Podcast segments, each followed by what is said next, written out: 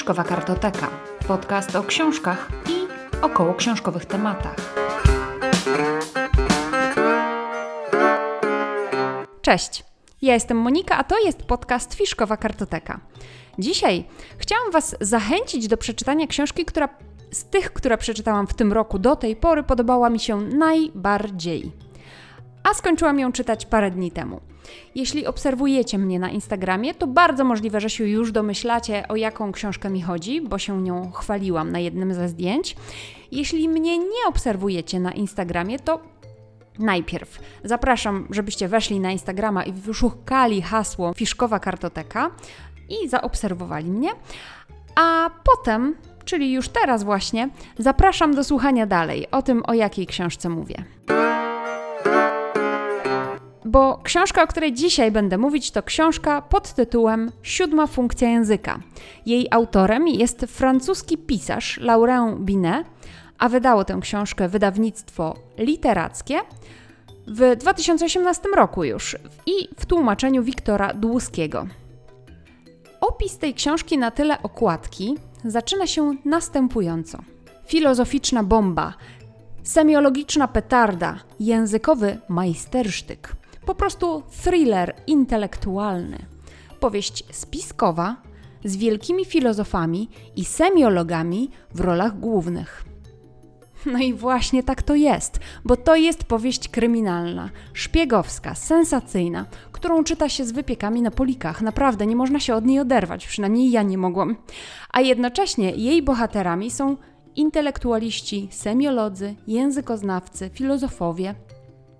I to się wydaje dość karkołomną próbą połączenia takich dwóch nieprzystających do siebie światów świata nauki i sztywnych akademickich zasad oraz świata strzelanin, szpiegów, ogólnoświatowych spisków, tajnych stowarzyszeń.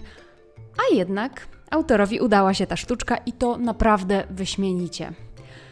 Kim w ogóle jest Laurent Binet? Jest to urodzony w 1972 roku francuski literaturoznawca. Poza tym, że jest pisarzem, uczy francuskiego m.in. na Uniwersytecie w okolicach Paryża.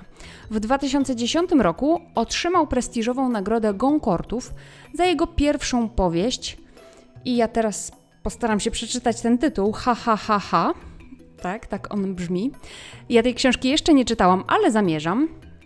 A w tym roku, w październiku, jest planowane wydanie jego trzeciej książki w Polsce Cywilizacje. I na tą książkę też poluję. Wracając do samej siódmej funkcji języka, ta książka rozpoczyna się prawdziwym wydarzeniem. Śmiercią w wypadku francuskiego krytyka literackiego Rolanda Barta. W 1980 roku Roland Barthes został potrącony przez samochód i po miesiącu zmarł w szpitalu. W powieści zachodzi podejrzenie, że nie była to przypadkowa śmierć. Roland został zabity, bo opracował prawdopodobnie bardzo ważny dokument, czy też metodę, która przydałaby się wielu osobom. No i zaczyna się śledztwo. Do prowadzenia śledztwa został przypisany komisarz Jacques Bayard, który, kiedy tylko się zorientował, że będzie szukał podejrzanych w środowisku semiologów, filozofów takich jak Jacques Derrida, Michel Foucault, Umberto Eco, Julia Kristeva i wielu, naprawdę wielu, wielu innych, to najął do pomocy młodego doktoranta, Simona Herzoga, aby on mu tłumaczył, kto jest kim, czym się te osoby zajmują i wyjaśniał mu bardziej skomplikowane pojęcia, zjawiska itd. Tak no i teraz ta dwójka odkrywa różne dziwne tajemnice. Co jedna tajemnica to dziwniejsza. W ogóle miejsce akcji zmienia się jak na przykład w powieściach Dana Browna lub jak w filmach z Jamesem Bondem. Bo najpierw mamy Paryż, potem Bolonię we Włoszech, następnie chyba znowu Paryż, potem USA i znowu wracamy do Włoch, tym razem do Wenecji. I to już jest naprawdę takie filmowe, bardzo. Poza tym to, co się dzieje w tych lokalizacjach jest niesamowite, bo poznajemy na przykład tajemne stowarzyszenie retoryków, gdzie trwają walki na mowy, na wygłaszanie mów. I te walki są nielegalne, elitarne i niezwykle niebezpieczne. Sam dokument, który prawdopodobnie był przyczyną śmierci Rolanda Barta, ta tytułowa siódma funkcja języka jest bardzo ciekawą sprawą. Jeśli uczyliście się pilnie na studiach językoznawczych, to jest możliwe, że będziecie kojarzyć, czym może być ten dokument. Jeśli nie, to nawet może lepiej, bo zaskoczenie, ta niespodzianka będzie trochę większa. Ale dla tego dokumentu naukowcy i nie tylko naukowcy, bo również politycy. W tle jest na przykład walka François Mitterranda y, o, o wygraną w wyborach prezydenckich. Więc dla tego dokumentu naukowcy i politycy potrafią mataczyć, wynajmować mafię, kraść, okaleczać, a nawet zabijać. Tak, tak, ci niewinni, sztywni naukowcy potrafią zabijać i walczyć ze sobą. Poza tym okazuje się, że nie są tacy sztywni. Prowadzą dosyć rozrywkowe życie, mm, chodzą na balangi, różnego rodzaju orgie, również takie homoseksualne, e, chodzą do sauny. Wcale nie jest tak źle na tych uniwersytetach, szczególnie na konferencjach naukowych, jak się okazuje. Autor książki potrafił naprawdę świetnie napisać postaci tej książce. Główny bohater, komisarz Bayard, jest naprawdę postacią z krwi i kości. Nie rozumie wielu rzeczy, ale prosi o pomoc osobę, która te zawiłości może mu pomóc zrozumieć. Właśnie Simona Herzoga. Z kolei właśnie ten Simon Herzog, który ma pomagać komisarzowi, na początku wcale nie chce, trochę się kryguje, ale wciąga go ta intryga, wciąga go ten świat naukowy, więc pomaga jak umie.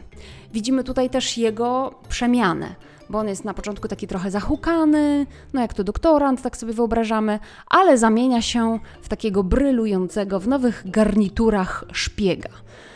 Postaci naukowców też są świetnie skonstruowane. Wierzy się, że mogliby tacy być, naprawdę. I Umberto Eco, i Foucault, i inni są tak wiarygodnie opisani, że ja na przykład we wszystko uwierzyłam. Jeszcze dodatkowo sobie wygooglowałam zdjęcia tych naukowców i oni wyglądali naprawdę jak w tych książkach, jak w tej książce. Możecie mieć ewentualnie obawy, czy ta książka nie jest zbyt intelektualna, czy ten próg wejścia w świat powieści nie jest zbyt wysoki, ale nie ma się co obawiać.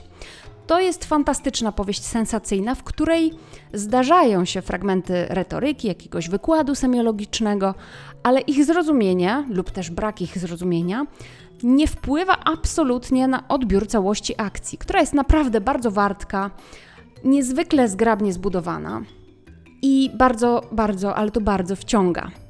Jeśli studiowaliście językoznawstwo czy filozofię lub po prostu interesujecie się tym tematem, to będziecie mieć dodatkową frajdę z czytania o konkretnych, prawdziwych osobach, które możecie kojarzyć z książek, ale to nie jest konieczna znajomość. Nie trzeba znać ani językoznawstwa, ani semiologii, ani filozofii. Także ja tę książkę polecam naprawdę wszystkim, naprawdę wszystkim i mam nadzieję, że ja niedługo poznam dwie pozostałe powieści tego autora, ale także, że poznam Waszą opinię na temat tej konkretnej książki, bo zachęciłam Was i ją przeczytacie. Dziękuję za wysłuchanie tego odcinka, zapraszam na kolejne.